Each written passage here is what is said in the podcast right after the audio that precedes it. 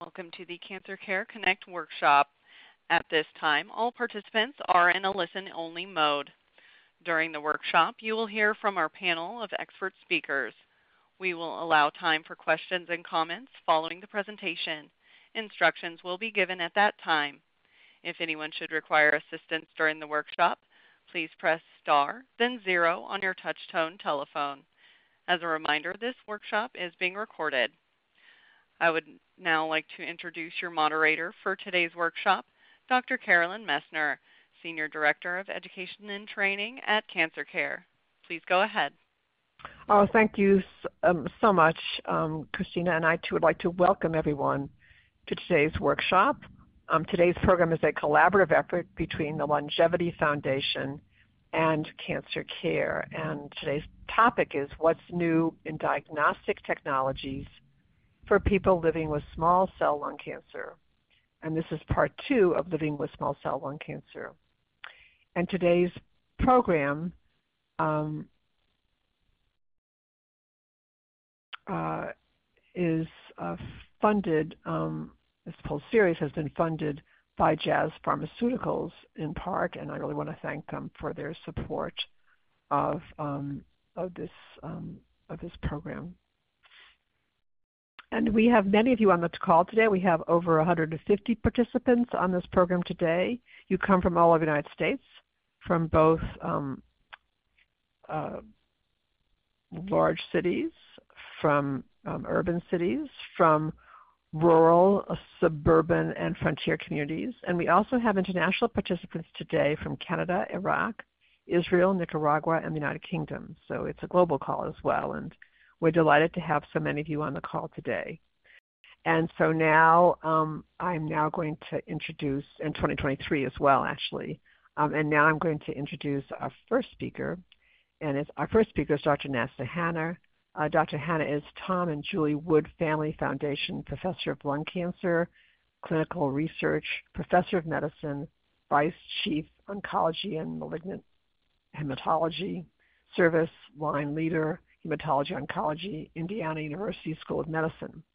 And Dr. Hanna will be addressing an overview and definition of diagnostic technologies for small cell lung cancer, how diagnostic technologies work, examples of how diagnostic technologies inform the treatment of small cell lung cancer, and understanding the FDA's accelerated approval program, how it increases your treatment options.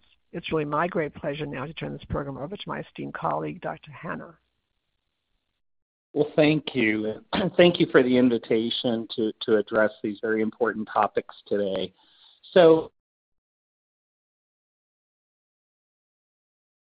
for patients who are suspected of having small cell lung cancer. So, most people who are diagnosed with small cell lung cancer will present with some respiratory symptom. And that's oftentimes a cough or perhaps shortness of breath. And that's because the small cell lung cancers tend to originate in the large central airways. And as they grow, they can cause uh, the airways to be irritated or obstructed, resulting in the cough or the shortness of breath. As small cell lung cancer advances, it tends to go to lymph nodes in the middle of the chest, near the airways and near the main uh, the bronchi. And then after a period of time, they get into the bloodstream or have the potential to do so and to spread through the bloodstream to distant sites. And those distant sites can include the brain, the liver, the adrenal glands, and bones, amongst other places. So it's very important when you suspect somebody has small cell lung cancer that we are able to accurately diagnose the disease and then determine how advanced the disease is. In other words, what the stage is. So usually a patient will initially have a chest x-ray. That chest x-ray will show some sort of suspicion that there is a mass in the lung and that will be followed by a CT scan. And a CT scan is very good at looking at the anatomy. It oftentimes will demonstrate some sort of mass in the lung and perhaps some areas that are abnormal in the lymph nodes. It's possible that the CT scan could even uh, look at the liver and the adrenal glands and bones to some extent, and, and may even determine that there are some areas that are abnormal there. Because the tumors usually originate in the central airways, the primary way to diagnose small cell lung cancer is through a bronchoscopy. So the pulmonologist will, under anesthesia, put a tube down the throat into the main airway where they will usually encounter uh, the mass in uh, one of the large central airways. They could utilize an ultrasound probe as well during the bronchoscopy, so that would be a procedure called an EBUS, which stands for endoscopic bronchial ultrasound. What this does is, is it allows the pulmonologist the ability to ultrasound the lymph nodes adjacent to the main airways. And during the same procedure, those uh, that ultrasound can help guide a biopsy into those lymph nodes. And that oftentimes can uh, determine uh, the diagnosis and, and sometimes even confirm what the stage of cancer is. Now, because small cell lung cancer is a very rapidly growing tumor, oftentimes the um, pathologic specimen will show a lot of dead cells. So it's important for the uh, the, the pulmonologist to get frequent uh, passes into the tumor or into the lymph nodes so that there are adequate cells for the pathologist to determine that this is small cell. Occasionally, patients will present with a mass that's not in a central airway, but rather is peripherally located in the lung. And in that case, a CT guided biopsy is oftentimes the way a diagnosis is made. Occasionally, the lymph nodes in the neck will be involved, and you can feel that on a physical exam. And instead of doing an invasive procedure like a bronchoscopy, one can sometimes just do a fine needle aspirate of a lymph node that's palpable in the neck. Occasionally, you may also get a biopsy of a distant place, such as a bone or the liver, although that's usually not necessary. Now, while a CT scan is usually one of the first tests that's obtained, it's not uh, usually enough information to determine how extensive the disease is. Sometimes it is. Sometimes you can see on a CT scan that the cancer is already spread, but oftentimes that's not the case. So, uh, two additional studies are routinely obtained when suspecting somebody has small cell lung cancer. Number one is an MRI of the brain. Even in the absence of symptoms, small cell lung cancer has a high predilection to go to the brain. And so you can find spots of cancer in the brain even in some individuals that have no symptoms. So it's very important to get an MRI of the brain. And then to stage the rest of the body, one usually gets a PET scan. And a PET scan utilizes a radioactive tracer to glucose this will then go to areas that uh, tend to be rapidly proliferating cells, and small cell lung cancer is very rapidly proliferating. So it'll light up on a PET scan. And this will accurately give us the extent of disease in the chest, in the lymph nodes, in the bones, the liver, the adrenal gland, and other places where you might suspect that the patient may have cancer. So a bronchoscopy and an endoscopic bronchial ultrasound, fine needle aspirates of other sites are usually the way a diagnosis is made. An MRI of the brain and a PET CT is usually a sufficient staging for the overwhelming majority of patients. And it is critical to accurately stage the patient. While most patients, if not all, are going to receive chemotherapy, the potential to cure the disease lies in the disease being localized, or what we call limited, limited to perhaps the lung and regional lymph nodes, so that the radiation oncologist can incorporate this all safely into a radiation field. If there's no signs of cancer in the brain or the liver or the bones or the adrenal glands or elsewhere, then the PET CT and the MRI of the brain can uh, inform the physicians that they can potentially cure the disease and treat the patients with both chemotherapy and radiation therapy. So that's a general overview of the diagnostic technologies and how that informs our strategies for treatment. In terms of the other topic I was asked to speak about, which is the FDA's accelerated approval process, just kind of a word of how drugs uh, for cancer generally get approved. So the FDA uh, must consider a drug safe and effective. Those are the two criteria that the FDA utilizes. Now, they don't say what is the definition of safe and what is the definition of effective, but it has to be considered safe and effective. So that's oftentimes relative to what are the existing standards of treatment and also the disease itself that you're treating. It used to be in the past that large randomized clinical trials had to be conducted, oftentimes more than one clinical trial, comparing a new strategy against the current standard. And the FDA usually does require something like that for a full approval. But those studies can oftentimes take many, many years to uh, complete, and again, many years after that to analyze. So it sometimes can take five to 10 years to determine if a drug is safe and effective using those measures. So the FDA utilizes this accelerated approval process to determine if there are endpoints for efficacy, for how effective something is, uh, that can give you a high probability that this will be beneficial for patients. And that's the accelerated approval process where the FDA will set criteria. It may be something like the percentage of patients whose tumors shrink to this regimen. It's usually done only in situations in which there is a great unmet need and which uh, therapeutics are, are far less than successful. And so uh, this is a process by which studies can be done with far fewer patients, oftentimes 30, 40, or 50 patients. They can demonstrate some measure of effectiveness, and then the drug can get approved. The FDA will then continue oversight of that drug usually require additional larger trials to be performed, and those larger trials oftentimes will result in validating the effectiveness of the drug, and the drug will continue to be FDA approved. Or in some cases, the subsequent trials demonstrate a, lack, of effectiveness despite the early promise, and the FDA does reserve the right to pull drugs from the market if, subsequent studies uh, do not confirm the, uh, apparent effectiveness in earlier trials. This has led to drugs being approved sometimes in a, fraction of the time that it used to take uh, drugs to get approved through the FDA.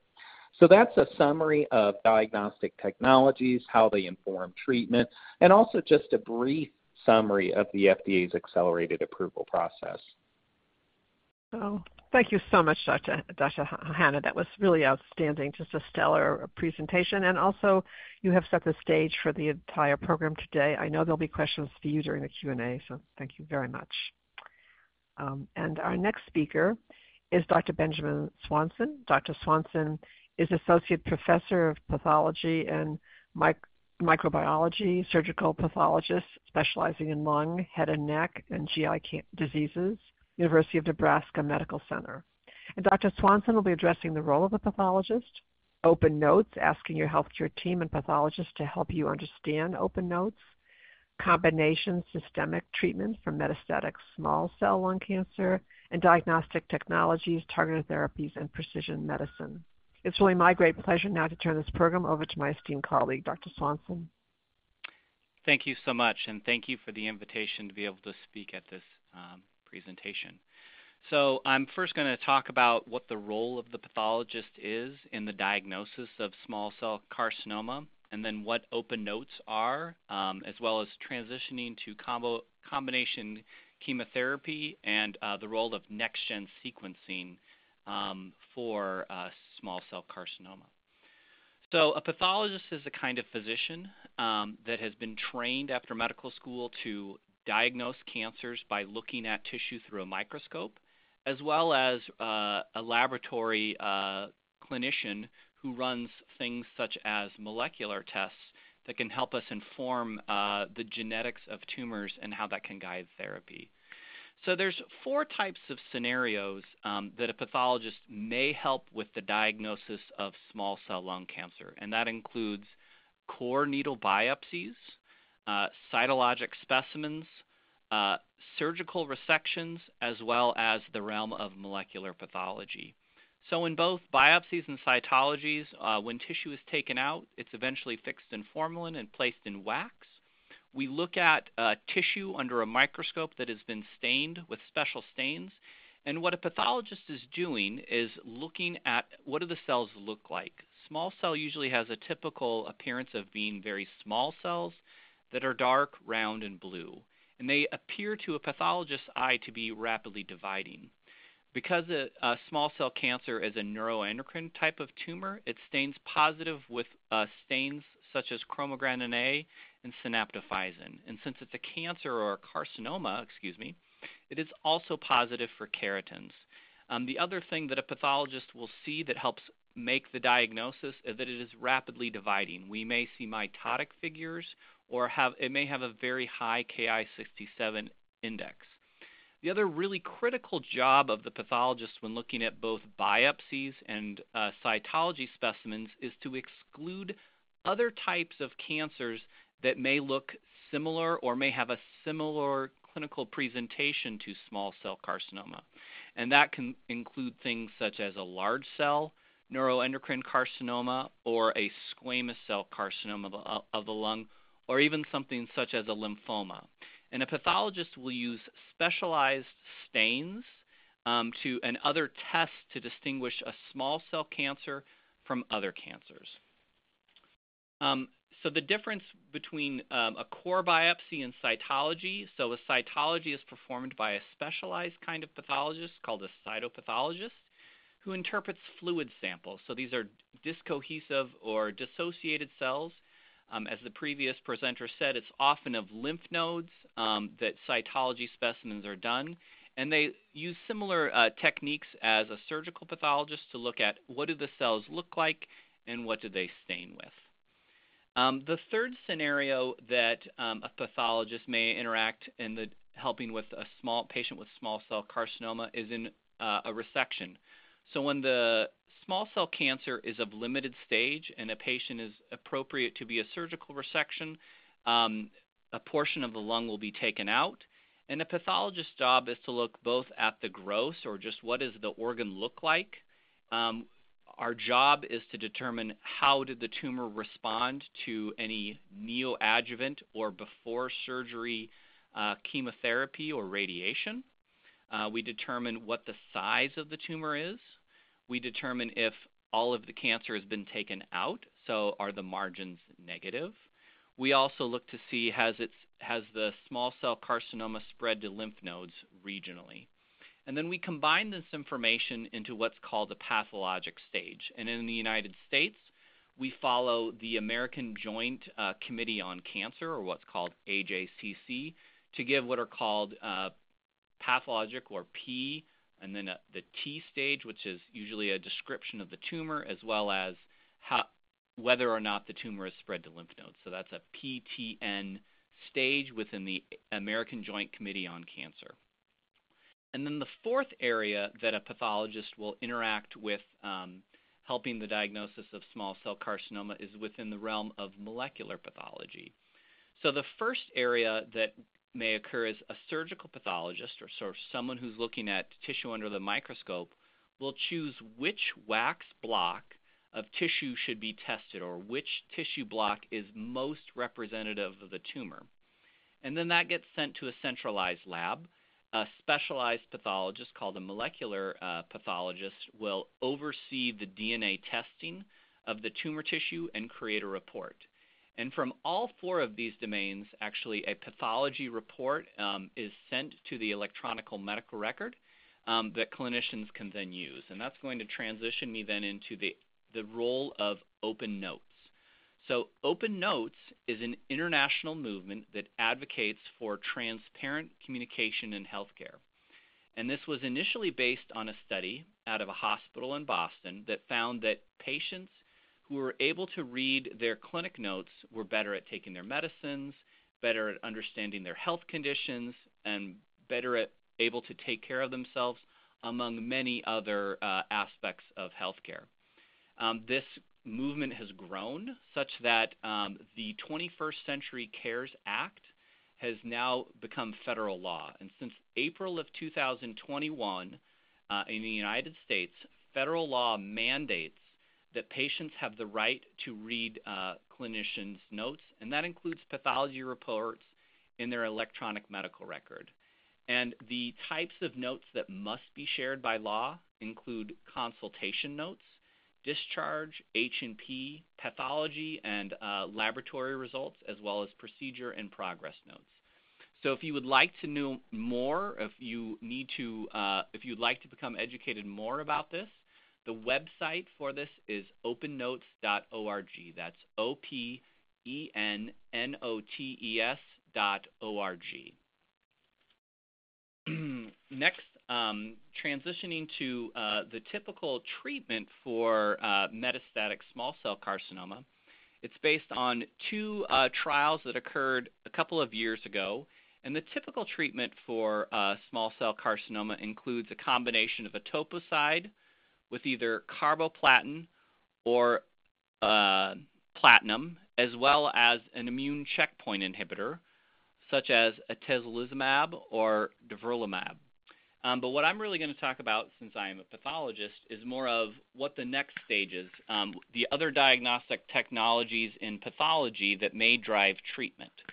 So whereas before we thought that um, small cell cancer may have been a homogeneous disease, we now know that there are at least four variants or subgroups of small cell lung cancer, um, and those are called um, SLC or small cell lung cancer type A, or subgroup A, subgroup N, P, and Y. And about 70% of small cell lung cancers are group A, whereas um, about 10 to 8 percent, 8 to 10 percent are the other three subgroups.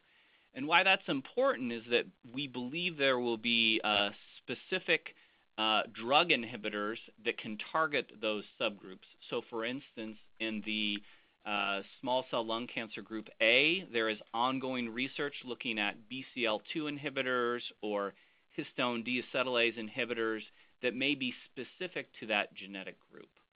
So once again, uh, the standard therapy for metastatic small cell cancer is a platinum drug with etoposide, an immune checkpoint inhibitor, but ongoing active research is looking at additional genetic mutations that may drive uh, future drug development. And that is everything I have for today. Thank you so much. Oh, thank you so much, Dr. Swanson. That was really wonderful. Just an, again, a, a stellar and very comprehensive presentation. Outstanding. And lots of information. And also, um, I just want to let everybody know that um, tomorrow you'll all be getting a SurveyMonkey evaluation, and it's an evaluation that we do appreciate your filling out. But it also will have any links or any information we gave during the program, and even some that we want to add to it. But certainly the um, the the OpenNotes uh, um, uh, uh, website that Dr. Swanson recommended will be in there, so you'll be able to actually um, check that further. And although we've been talking about Open Notes for quite some time, we haven't really had that website. So thank you so much, uh, Dr. Swanson, for providing that to our participants today. Um, thank you. Um, I know there'll be questions for you during the Q&A as well. And our next speaker is Dr. Brian Henick. And Dr. Henick is Assistant Professor of Medicine at CUMC, Associate Director, Experimental Therapeutics, Thoracic Oncology, Herbert Irving Comprehensive Cancer Center. And Dr. Henick will be addressing clinical trials, how diagnostic technology research contributes to treatment choices, the benefits of combination therapy in the treatment of people with, living with small cell lung cancer, talking with your healthcare team about the most current treatment choices for small cell lung cancer and quality of life issues, and guidelines to prepare for telehealth, telemedicine appointments, including technology, prepared list of questions, and follow-up appointments. Um, it's my great pleasure now to turn this program over to my esteemed colleague, Dr. Henick. Thank you so much for the opportunity to, to speak today, and, and uh, I, I, hope that what I'll be saying will kind of follow um, on the heels of, of, Dr. Hanna and Dr. Swanson's comments. Um, so uh, I, I, think it, first I'll, I'll, speak a little bit about what combination therapy means for uh, people who are living with small cell lung cancer. Um, as uh, Dr. Swanson alluded to, uh, chemotherapy is kind of the mainstay of treatment for this disease. And in general, we, as medical oncologists, tend to think about small cell lung cancer as falling into one of two buckets. Is the cancer confined to one area that's amenable to treatment with radiation, and the hope in that case is to eradicate the cancer by treating with a combination of chemotherapy and radiation? Or has the cancer spread outside of the thorax, as Dr. Hanna alluded to? This is considered uh, extensive stage disease or metastatic disease. And in that case, the goals of the treatment are different, and so the combinations that we use are different. The goal in that case, rather than eradicating cancer, uh, is to try to prevent the cancer from growing and spreading, to help the patient live longer, and to help the patient live with a better quality of life. So, as I alluded to, when the goal of the treatment is to cure or eradicate the cancer and it's confined to one part of the body, the combination usually entails two chemotherapy drugs. So, chemotherapy is medicine that gets dripped in through an IV, and radiation, uh, which is uh, administered um, uh, through a, radiation machine. Usually that's given once a day, every weekday over a span of, weeks. Um, alternatively, for patients who have metastatic or extensive stage disease, the combination, as Dr. Swanson mentioned, includes two chemotherapy drugs, the same kind that he was mentioning, platinum and etoposide, uh, with immunotherapy. Um, and uh, the goal here, uh, again, is to, in addition to directly killing the cancer cells with chemotherapy, we're hoping to stimulate the immune system against the cancer. And in a small group of patients, this can lead to a long benefit that's sustained where the immune system uh, is able to keep the, the cancer at bay. When we think about clinical trials, usually these are kind of predicated on improving our understanding of why the treatments that we're using work, which patients they work well for, and which patients they don't work well for. And so using diagnostic technologies to develop predictors of how patients are going to do is critical. For immune therapy, for example, there are two main ways that we've been using to try to predict benefit in general for cancer. One of those is by looking at the levels of the target of immune therapy in the tumor. So the name of the protein that we look for is called PD-L1. Uh, in general, we tend to see that higher levels of this protein uh, associate with greater benefit from immune therapy. And the other tool that we use is next generation sequencing to measure the number of mutations in the tumor. And in general, the higher number of mutations, uh, the higher the chance that immune therapy will be helpful. Um, these uh, tools haven't been particularly insightful for predicting benefit in small cell lung cancer. For metastatic disease, immune therapy is approved in combination with chemotherapy regardless of the PD-L1 score and regardless of findings that we would have from the sequencing. Um, and so we need to be on the lookout for markers to guide treatment choices the unique challenges that we cell lung cancer is that tumor samples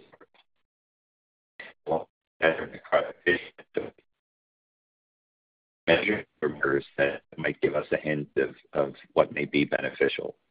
That being said, as Dr. Swanson noted, there's increasing recognition in the field of the subtypes of small cell lung cancer, and this understanding um, comes from a combination of information that we've learned from sequencing DNA, sequencing RNA, and looking at protein levels to define these subgroups. So far, uh, are many new treatments that have been beneficial for some of these, but at this time, no treatments have been approved based on emerging understanding of small cell lung cancer. The only way that we'll really be able to know if this understanding is accurate and whether it can lead to improvements in patient care is by doing clinical trials, assessing how predictive these markers are, testing new drugs to see if they work in the tumors that we would expect them to work in. Um, next, I'm going to speak a bit about uh, with the healthcare team about the most current treatment choices for small cell lung cancer and quality of life issues. So one point that I think is very important is that in general, small cell lung cancer is a very difficult diagnosis that has an unpredictable course. As Dr. Hanna noted, these tumors can grow very quickly and can cause a lot of symptoms very quickly. Some patients can have significant benefit from treatment. So, for example, we start chemotherapy. The chemotherapy works very well in shrinking the tumor rapidly, and patients can feel much better very quickly. But other patients might experience less benefit and can have a much worse clinical course. Because of how uh, unpredictable the treatment can be for this kind of cancer, communicating your goals in your treatment is very important to help make sure that the medical care you receive is aligned to your wishes. So just as I mentioned at the beginning uh, uh, of, of, my um, talk here, the, the goal of the treatment for the cancer needs to be stated ahead of time. Is it limited stage disease where the goal is cure? Is it extensive stage disease where the goal is to help preserve quality of life and prolong life uh, with, with treatment? And uh, just as the doctor needs to communicate that to the patient, the patient should be and the family be thoughtful about uh, what their goals are with treatment. Chemotherapy side effects can include a variety of things to, to be mindful of. So chemo can cause weakness, fatigue, reduced appetite, and nausea. It can also uh, cause susceptibility to infection that sometimes requires hospitalization to manage and then other things like numbness and tingling in the fingertips and toes. Those are kind of particular to the chemotherapy drugs that are used. Immunotherapy can cause a very wide variety of side effects and are very uh, unpredictable. Um, and these result from stimulation of the immune system against organs. We don't have any tools right now that can tell us which side effects are most likely to occur when a patient gets immune therapy. So being open and communicative about the symptoms that you or your loved one are having as you're undergoing treatment is extremely important and can be uh, life-saving for, patients who are receiving immunotherapy. Finally, with regard to guidelines for preparing for telehealth or telemedicine appointments, there's actually a, a helpful website from uh, the government Department of Health and Human Services website that uh, I'll see if we can uh, provide.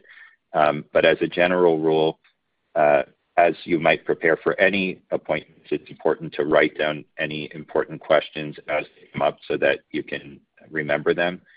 For treatments like chemotherapy and immune therapy, recording concerning symptoms and trying to keep track of when they happen, what provokes or improves them, can be very helpful for how the doctor uh, responds and, and uh, what management is recommended. Um, in particular, it can be helpful to keep track of whether new symptoms have started after a new treatment began. Did they get better over time from the new treatment, or are they worsening? These are pieces of information that we often use to figure out what's going on. For telehealth visits, it, it would help to keep in mind who else you might like to have on the call, a family member or a friend who's helping out with your care, just to make sure that all the information gets captured uh, and that all the important questions are, are addressed. If you're able to make sure that you can log into the platform that's being used for telehealth in advance of the visit, sometimes that can cut out delays during the appointment. There are sometimes connection issues even with people who are very experienced with these platforms, but at least making sure that you know how to log in can cut out some wait time. And then finally, uh, one kind of subtle point if if there's an area of concern, a rash or something like that, that you might want to show the doctor, it can sometimes be challenging to address in a telehealth visit. So if you're able to set up the camera so that you can angle it, show the doctor, sometimes that can also be beneficial. Um, and with that, I'll turn it back to Carolyn. Oh, thank you so much, Dr. Henick. That was just a wonderful, superb presentation, very comprehensive, and I know there'll be questions for you during the Q&A. Thank you so much. And our next speaker is um, is Nicole Zentrka, and Zentrka is Senior Support Services Manager for LUNGevity Foundation, and they are our partner organization on today's program. And um, Ms. Will be addressing LUNGevity Foundation's free programs and services and the lung cancer helpline, as well as their website as well. Um, and it's my great pleasure now to turn this program over to my esteemed colleague, Ms. Centrica. Thank you so much. LUNGevity provides um, information excuse me, and resources to help patients be more active participants in their healthcare decisions. We also provide support and community to all affected by lung cancer. Uh, and we offer these wonderful resources and grateful because of our generous donors who support us and allow us to offer these resources free to the lung cancer community. Um, we have several resources, but I'm just going to hit on a few of them. We are national, so all of our resources are national for anyone impacted by lung cancer. Um, first of all, first of all, we have our Lifeline support program, and through our Lifeline program, we offer personalized one-on-one support by matching patients and caregivers to mentors who have similar experiences. Uh, we also provide supporters and advocates the opportunity to participate on our social media platforms uh, to connect with each other, raise awareness about lung cancer, uh, the importance of funding lung cancer research, and changing how people learn about, treat, and live with a disease. And they can do this through our online message boards as well as our private Facebook groups. And um, as Carolyn, uh, Dr. Messner just uh, mentioned, we also partner with Cancer Care for our lung cancer helpline. And um, they answer questions. It's toll free, personalized support for patients and caregivers at any time along the lung cancer journey. And the oncology social workers are available to help you manage your emotional, financial, and support challenges. And that direct number is 844 360 5864. And finally, we also have our website, our robust website. It's uh, lungevity.org, L U N G E V I T Y.org where we have a survivor resource center as well as a caregiver resource center. And it helps bridge the practical and emotional gaps in lung cancer survivorship while offering a vast network of support for survivors and their loved ones. Um, if you have any questions, please do not hesitate to reach out if you're a lung cancer patient or caregiver in need of support. Thank you so much, Dr. Messner, for having us today and the opportunity to speak. Oh, thank you so much um, for being on this call and for being a partner on this group and just wonderful resources from the LUNGevity Foundation. For those of you not familiar with it, it's a great go-to organization in addition to your healthcare team, of course, but it's a great, it has really very credible and up-to-date information for you to access. So um, thank you. And now I just want to say a few words about Cancer Care. We are a national organization and we provide services throughout the United States. Um, and also through our, we have a Hope Line number and we also have a website um, that you can visit as well. Um, so what are the services? Many people call our Hope Line, our 800 number, and well, those are answered by our, one of our 45 oncology social workers that we have on staff. Usually a person asks a question and then they go over with them all the services we offer. So what are those services? You offer support, online support groups, we cover all cancers. So we cover small cell lung cancer, but every other type of cancer. So every cancer we cover in all ages. Um, we also um, provide case management. If we don't have the resource, we'll refer you for help with what is that you need help with, and be sure you get that help. Um, we'll stay with you until we get the help for you. Um, we also offer workshops like this, and we also have a number of publications. Um, so we have a number of different programs that you can access um, from um, our, our, Cancer Care website. Um, so that's actually uh, just a wonderful resource. And now we have time for questions. And I'm going to ask our um, Christina to explain to you how to queue up for questions. I'm going to try to take as many of your questions as possible. Christina. And we're going to have all of our speakers brought on board as well. And if you would like to ask a question, please signal by pressing star one on your telephone keypad. A voice prompt on the phone line will indicate when your line is open. At that point, please state your first name and last initial before posing your question. If your question has been answered, press star two to remove yourself from the queue. Those of you on the web may submit questions by clicking Ask a Question.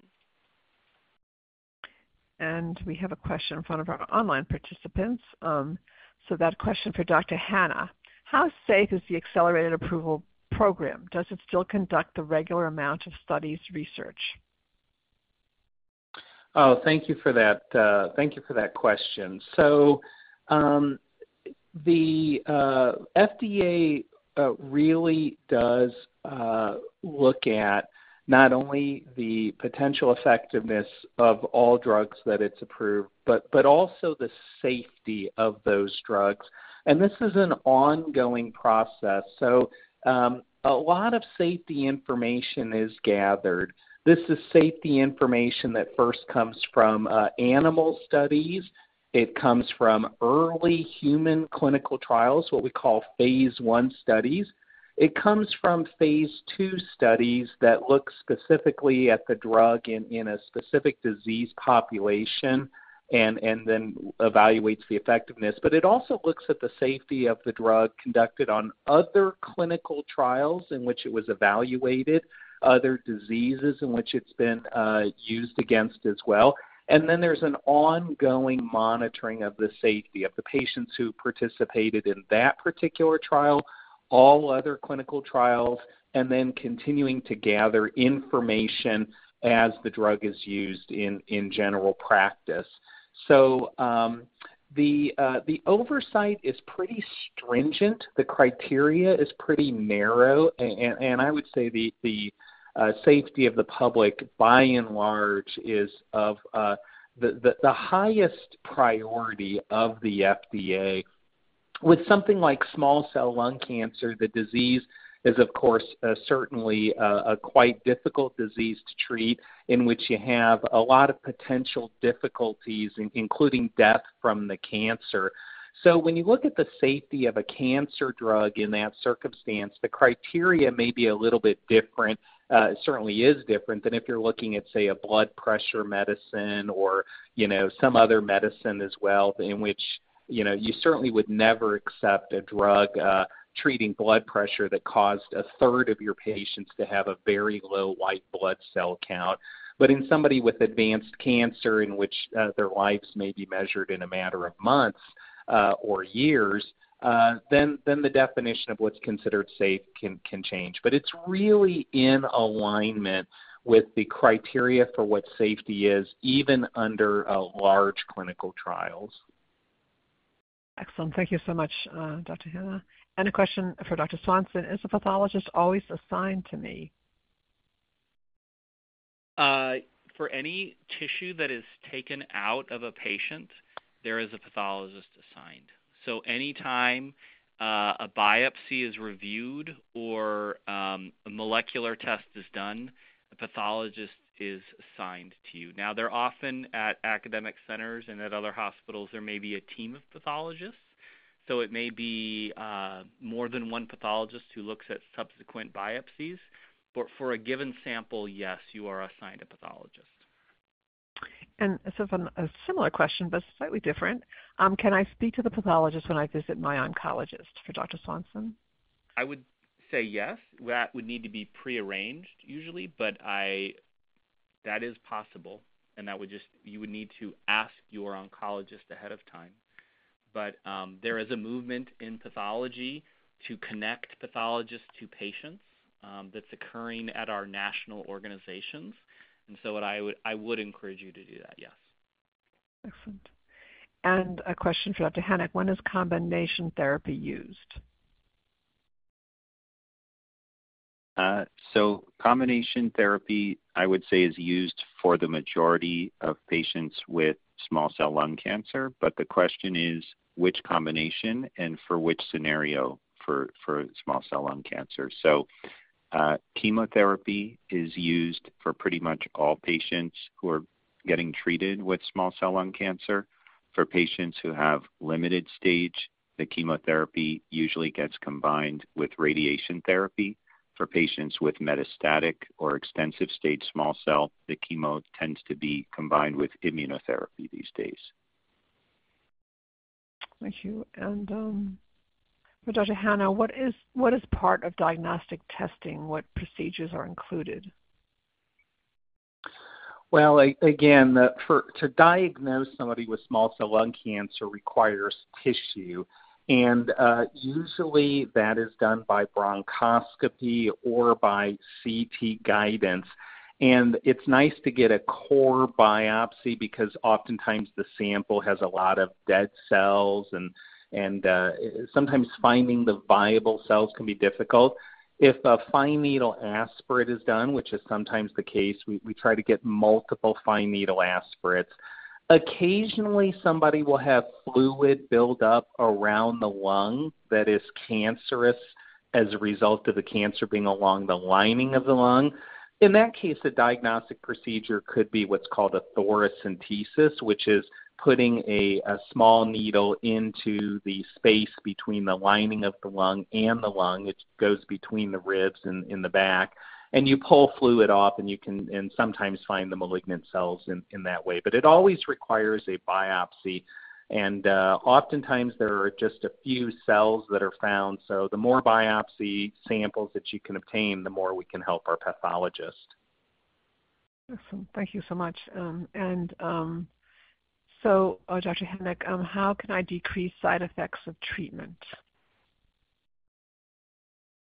It's a very good question. I would say it really depends on which treatment and side effects are of greatest concern. Um, I, I, think probably it, it's the, the most important thing is to discuss with your oncologist which side effects you're most concerned about. For example, patients who have autoimmune disease are known to be at increased risk of side effects from immune therapy to the point where many times immune therapy is not recommended, uh, depending uh, again on the severity of the autoimmune disease. Um, and so it's very important for you to communicate with your doctor exactly what your medical conditions are, which side effects are of greatest concern to you, and this way, to the extent possible, the treatment can be tailored to limit the side effects. Sometimes, so for example, with limited stage lung cancer, limited stage small cell lung cancer, where the goal is to eradicate the cancer, the treatment can be very aggressive and can have a lot of side effects. And it's kind of accepted that the uh, risk of tr- the, the benefit of the treatment and, and the goal of trying to eradicate the cancer may outweigh the risk of some of those side effects. On the other hand, when there's extensive stage lung cancer, small cell lung cancer, and the goal is to uh, balance longevity of life with quality of life, the side effects from the treatment uh, may be of, greater concern. And so uh, sometimes the oncologist will think to reduce the dose or to tailor the therapy accordingly. Excellent, thank you. And um, although we have many more questions in queue, I, we're at almost at start time, at close time, and I just wanted to ask our speakers to each provide a takeaway from today's program in the order that you present. So, Dr. Hanna, then Dr. Swanson, Dr. Henick, and then Ms. Centrica. If you would just like to comment on um, just a takeaway that you'd like the participants to take with them from today's program. Dr. Hanna? Well, I, guess my takeaway would be more about the FDA approval process, and, and that is that uh, small cell lung cancer is uh, a cancer in which we are really searching for newer and better and more effective therapies and a process by which we can accelerate those discoveries, reduce barriers, and get safe and effective treatments to patients sooner is one that I think has worked well in many circumstances in, in oncology. And I, I remain hopeful and optimistic that in the upcoming years, this process and, and generally the research that's put into small cell lung cancer is, is going to reap great rewards for our patients. thank you so much, Dr. Hanna. And Dr. Swanson? Yeah, my takeaway would be although one of the cornerstones of diagnosis is the pathologic assessment, I would say the future in pathology is really the molecular testing, the next generation sequencing, where we look at large amounts of DNA and RNA. And as I had alluded to, there are different groups of uh, types of small cell cancer when we look at all patients with small cell cancer, and I think that's going to be the, biggest areas of growth in terms of research, in terms of clinical trials. Um, as we understand the biology, as we understand what drives these cancers, I'm hopeful that um, that will lead to clinical trials that will show benefit um, oh, based on the subgroup analysis. Oh, thank you so much. Thank you. Um, uh, um, and Dr. Henick? So I, I, would echo the sentiments, the sentiments of, of, Dr. Hanna and Dr. Swanson. And in addition, I, I would just say that, uh, especially in thinking about um, actually uh, receiving the treatment and, and, going through treatment and communicating with, with your doctors, um, uh, really trying to uh, kind of reflect on, on your goals with, with treatment is important to help make sure that the treatment your doctor provides is, is aligned appropriately.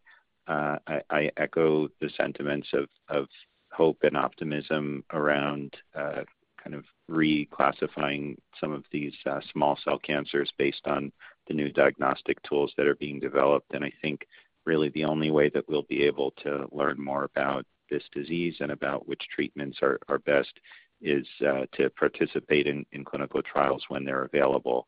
Um, and hopefully it will lead to benefit for the patients who are uh, enrolling in these trials directly. Uh, and, and, certainly this will be the, the path to benefit for the field. Excellent. Thank you. Um, and Ms. Sancheka? I just want to let everyone know that you're not alone. Um, please reach out to LUNGevity Foundation or Cancer Care.